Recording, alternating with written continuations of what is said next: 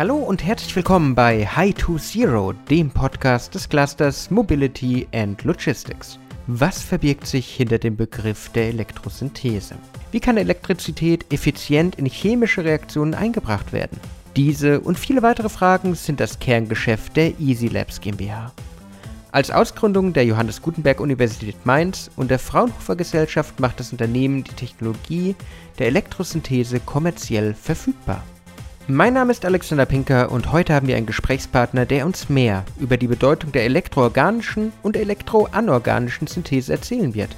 Ich freue mich, Dr. Tobias Gärtner, den CEO der Easy Labs GmbH, zu Gast zu haben. Hallo, Herr Dr. Gärtner. Ja, guten Tag. Hallo, freut mich auch, dass ich mit dabei sein darf.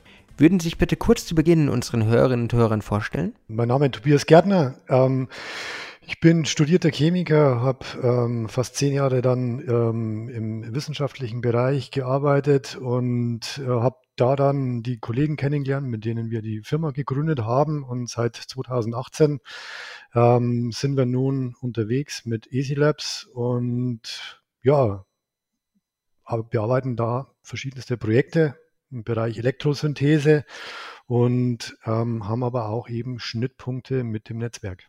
Herr Dr. Gärtner, Sie haben es gerade schon angesprochen, bei Easy Labs beschäftigen Sie sich mit der Elektrosynthese. Was genau kann man sich darunter vorstellen? Ja, Elektrosynthese ist letztendlich ähm, das Pendant ähm, zur Wasserstoffelektrolyse, was ja ein großes Thema ist im, im Netzwerk und für die Mobilität.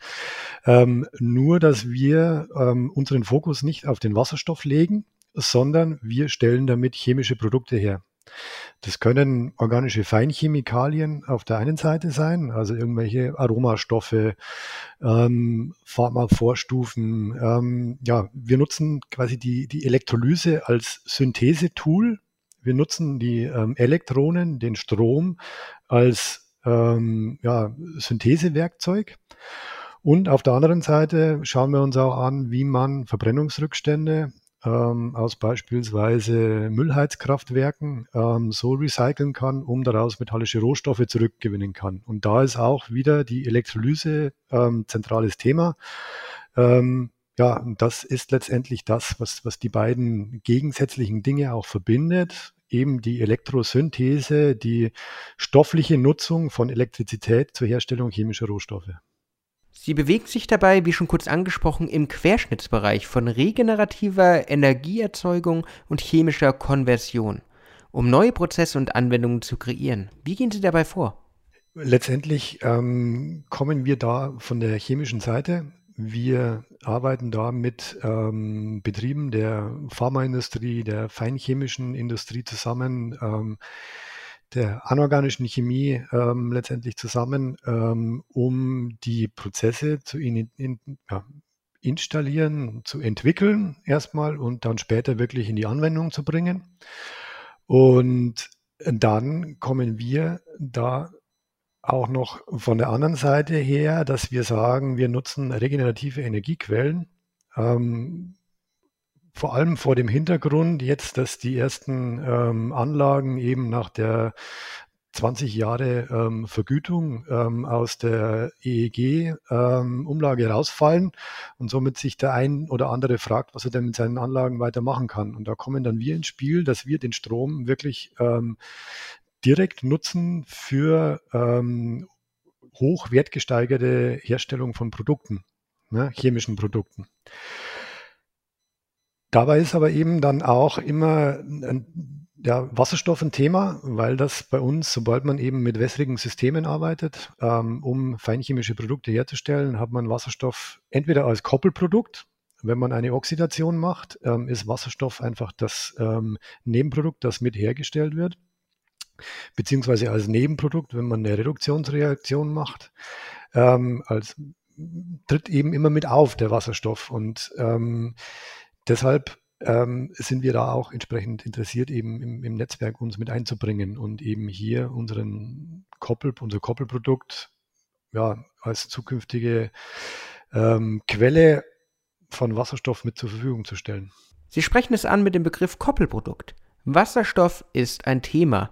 Gibt es denn Mehrwert des Koppelprodukts bzw. der Elektrosynthese für die Mobilität?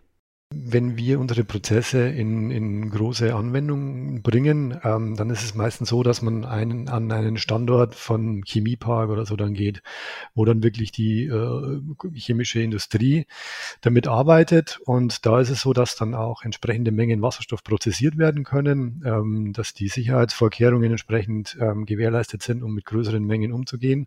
Das heißt, letztendlich ähm, kann man dann darüber auch Infrastruktur für die Wasserstoffnutzung in der Mobilität mitentwickeln, was ja auch immer ein großes Thema ist. Ne? Und wenn man das wirklich dann breit gestreut über ganz Deutschland sich vorstellen kann, ist das durchaus ähm, ein Punkt, um das Thema Infrastruktur ähm, im Zuge der Mobilitätswende mit voranzutreiben.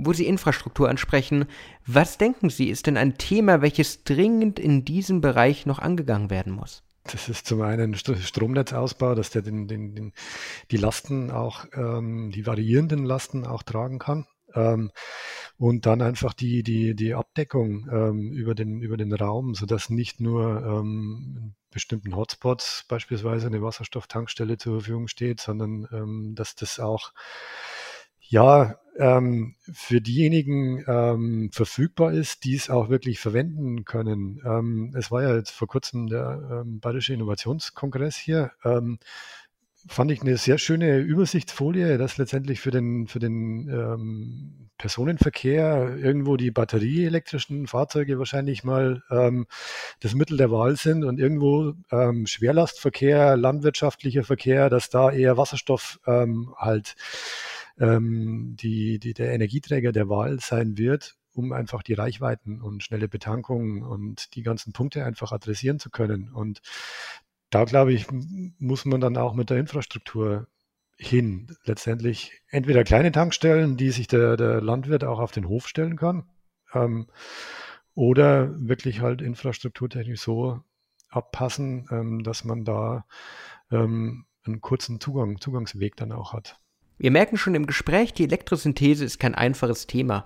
Wie nehmen Sie die Kunden mit? Wie läuft die Kommunikation ab? Es ist so, dass ähm, der Kollege Waldvogel, also Mitgründer, ähm, und ich schon ein relativ großes Netzwerk mit einbringen. Und ähm, es ist dann meistens schon so, dass wir ähm, von den chemischen Betrieben, die wir ansprechen, ein, entsprechenden, äh, ein entsprechendes Gegenüber haben, was auch einen chemischen Hintergrund hat. Das heißt, meistens ist der, der chemische Part, ähm, kommt man relativ schnell auf eine Wellenlänge und dann bringen wir unsere Expertise ein und ähm, setzen uns da natürlich schon ähm, in ja, einem bis mehreren Gesprächen mit dem Kunden auseinander, so dass wir den auch wirklich mitnehmen.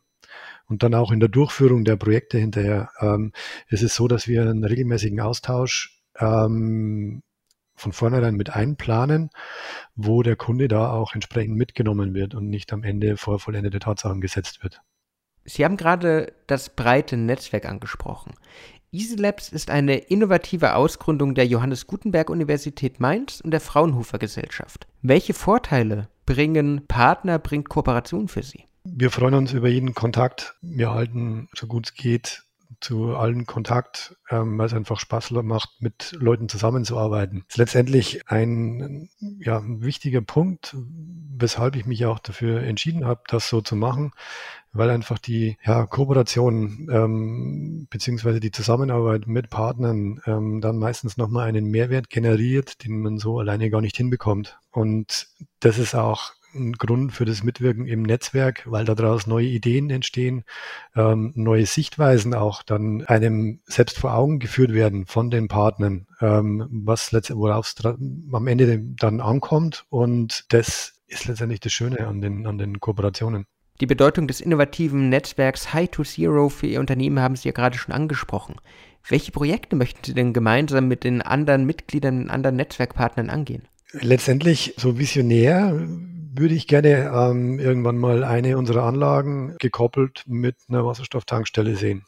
Das ist so das, was am Horizont irgendwo auftaucht und den Weg dahin ähm, sind wir offen, das wie auch immer zu erarbeiten, zu realisieren. Ja, muss man sehen, auf welchem Weg wir dahin kommen. Eine letzte Frage zum Schluss. Was würden Sie interessierten Mitgliedern des Innovationsnetzwerks, Partnern oder einfach allen Hörerinnen und Hörern noch mitgeben wollen? Naja, letztendlich geht es uns alle an und macht euch alle Gedanken drüber, ähm, wie man das hinbekommen. Und ähm, werdet nicht müde, da neue Ideen zu entwickeln. Weil von äh, rein politischer Seite brauchen, brauchen wir keine Ideen erwarten. Die müssen wir schon selber entwickeln und dann wird das auch gelingen, das Ganze. Herr Dr. Gärtner, vielen Dank, dass Sie sich die Zeit genommen haben. Liebe Hörerinnen und Hörer, heute konnten wir einen Blick in die Mobilität der Zukunft werfen, in der Elektrosynthese nicht nur erneuerbare Energien direkt nutzbar macht, sondern auch einfach Wegbereiter für diese Welt von morgen ist. Die Easylabs GmbH hat dafür in kurzer Zeit eine nachhaltige Elektrosynthese-Technologie zur Marktreife gebracht. Das war's auch wieder mit High to Zero. Ich hoffe, Sie konnten wieder einiges für die Zukunft mitnehmen. Wenn Ihnen die Folge gefallen hat, würden wir uns wie immer natürlich freuen, wenn Sie uns folgen, wenn Sie uns einen Like da lassen. Sonst hören wir uns das nächste Mal wieder. Bis dann und ciao. Tschüss.